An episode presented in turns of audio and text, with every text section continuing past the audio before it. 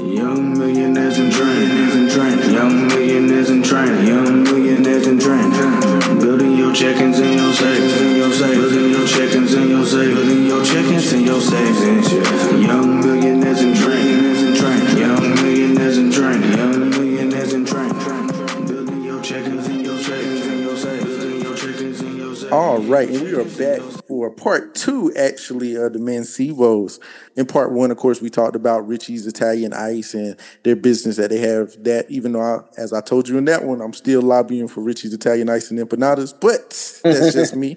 That's just me. However, y'all know it's super important that we talk about life insurance. So, Crystal, tell me about your journey into the life insurance world, okay? Because a lot of people think it's boring, but it's probably the most important thing of all time, in my opinion. So, coming from a medical background, because I started in the medical industry when I was young, I became a pharmacy technician and then moved into hospital pharmacy. And then from there, I decided to merge the two worlds because I did my research on insurance and I noticed there's a lot of medical pertaining to the insurance industry. So when I chose that avenue and went into that side of things, I got health licensed in 2015 and I started with AFLAC. I was selling indemnity plans to commercial businesses, small business owners, that could provide that extra layer of protection for people in accidental cancer and things of that. And then from there, I moved to San Antonio and I decided to go into the P&C industry, dabbled a little in claims, and then I'm back in life and health as of 2017. I started selling life and health policies on the side,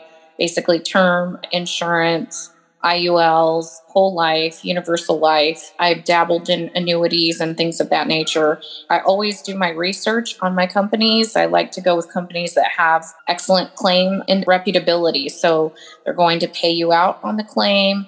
They're notorious for paying out the members what they're owed. Companies that like to do premium payouts at the end of the term. So, for example, if you've paid on a term policy for 20 to 25 years, there are companies that will actually pay you back those premiums in the event that nothing has occurred or you've had no claims within that time frame. Very big about things of that nature, probably just because of my personality giving back. So, I'm currently representing about 13 different carriers simultaneously that I can appoint people with.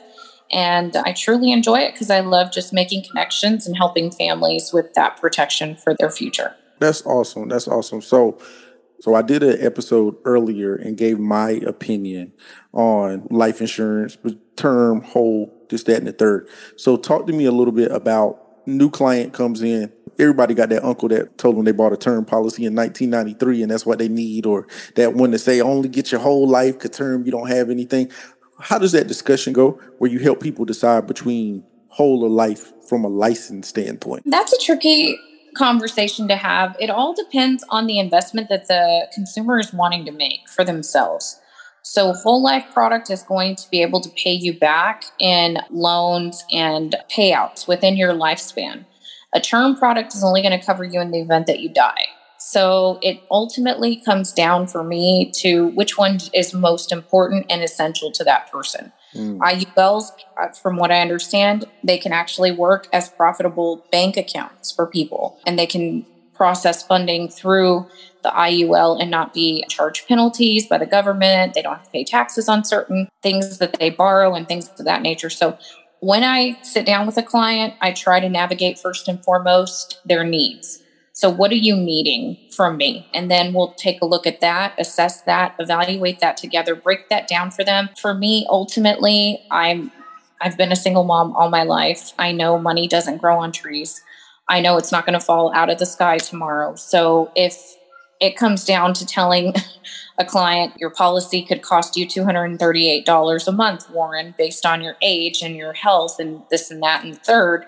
I'm not going to tell them to pay $238 so I get a $500 commission and then they can't pay their light bill in September or October. That is essential for me. So if their needs are there to be covered but have minimal expense out of pocket, then obviously you'd want to go with a term product something that will protect them and protect their loved ones, but not be so expensive. A whole product is going to be based on your age ultimately and your health. and you have to get approved for those products because you do have the opportunity of borrowing against them at any given. Mm. So it really just depends on the person's needs. And I try to assess that, evaluate that, take that into account. And then we're going to go from that standpoint and move forward for what's best for them moving on. Understood. I think it was episode five of the podcast when I talked about insurance. During that episode, I talked about how much insurance you needed. So I looked at it from the standpoint of if you were replacing a income, because that's how I always think about it. That I want to get life insurance to replace the income. Obviously, take care of funeral, whatever, but more so, my focus let me replace my income so that my family can continue to live the same. So the example that I gave in that was if you're 40 years old, you plan on retiring at 65, you have about 25 years left to work. If you're making $50,000 a year, we need to figure out some kind of way to replace 1.25 million, whether it be in insurance, investments, whatever the case may be. But reasonably speaking, we need to replace that. Now, with you being a licensed agent, can you talk to me some about what kind of questions a person would need to be able to answer that you're going to ask them?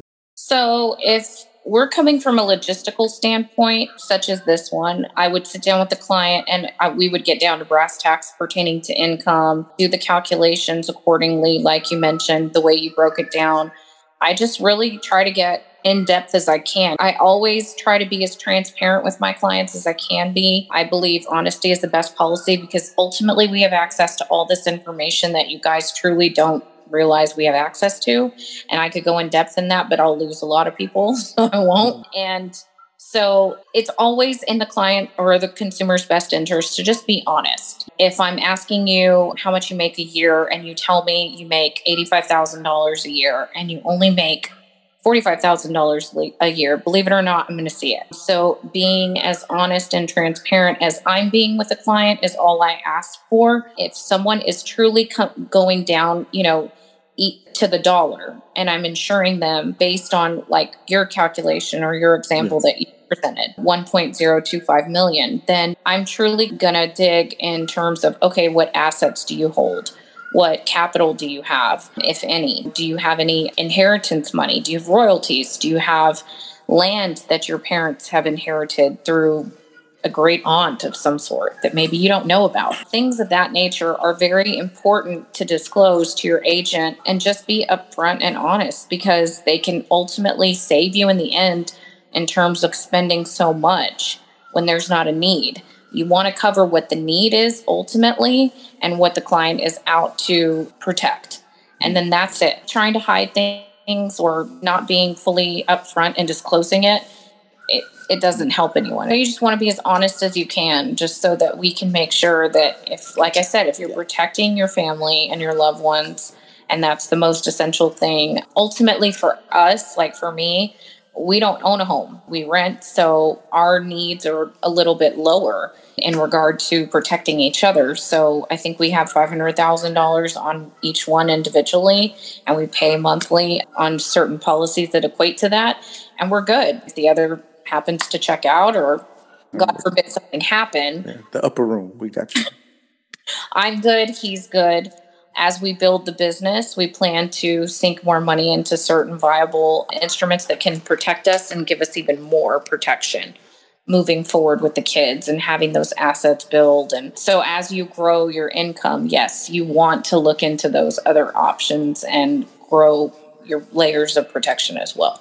Actually, that's a great segue into my next question. So, you also said you do health insurance as well. Correct. I was I'm gonna call myself being a little hypocritical. I always take accountability for everything that I do.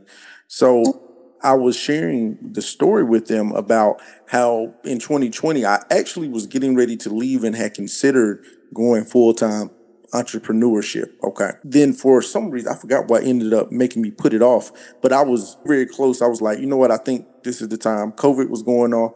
Then I ended up getting sick. When I got sick, it was so interesting to me because I knew that I realistically needed health insurance and that my health insurance now is through my job. And granted, I still would have been covered with Missy. However, prior to me getting sick with the pulmonary embolism, I had never been sick. I spent one night in the hospital in my whole entire life on a freak accident type of situation. I knew I needed it, but it wasn't at the forefront.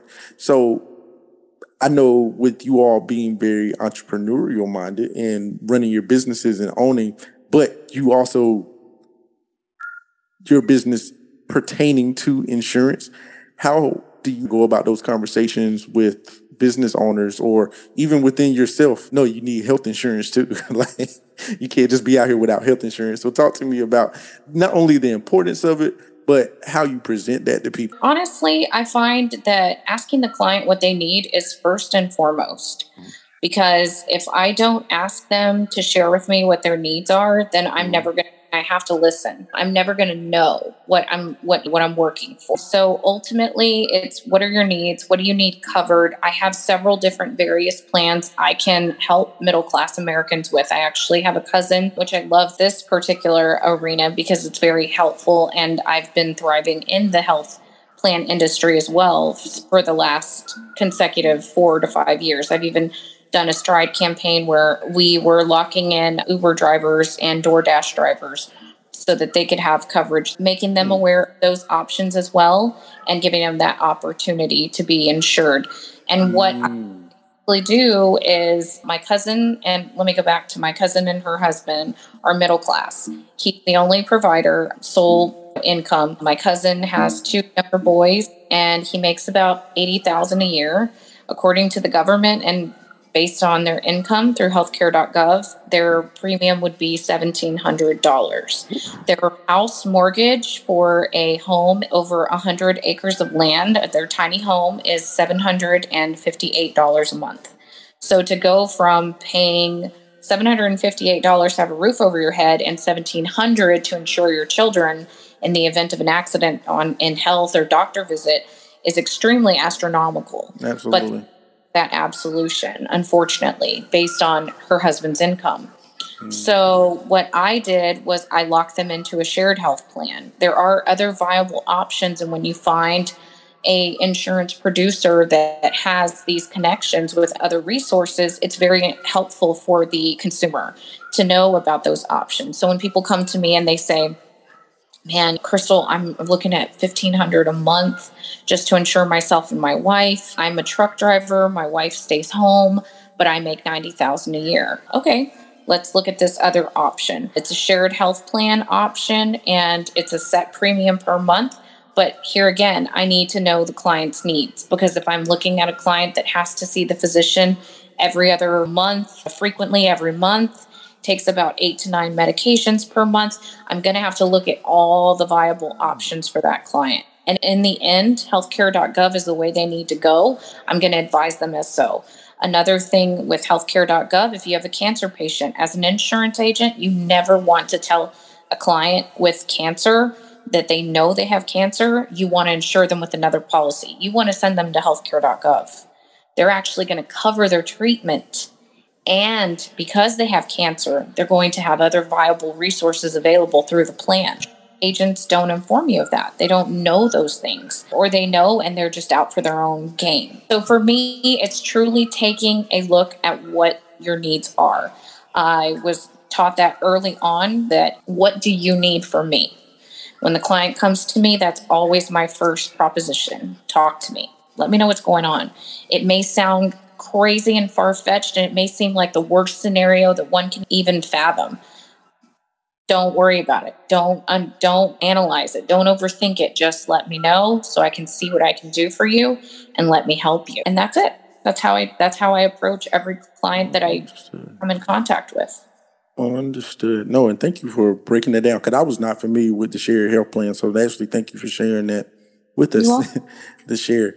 So to wrap up with the insurance thing, what has been the major barrier that you find that stops people from wanting to get life insurance or health insurance or any kind of insurance really in your op- opinion or in your experience? 100%. I can wait on that or it's not that important to me right now.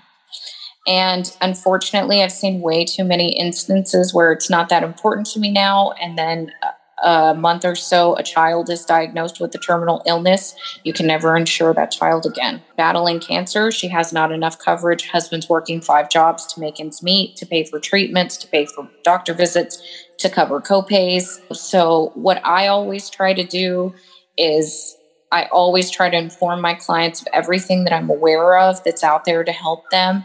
I also try to put them at ease and let them know that we're in this together because we all are, right? In this life, we're all together going through the same. There's some things that I may know that you don't, but I didn't know. And so I'm here to help them. I'm truly here if they need me.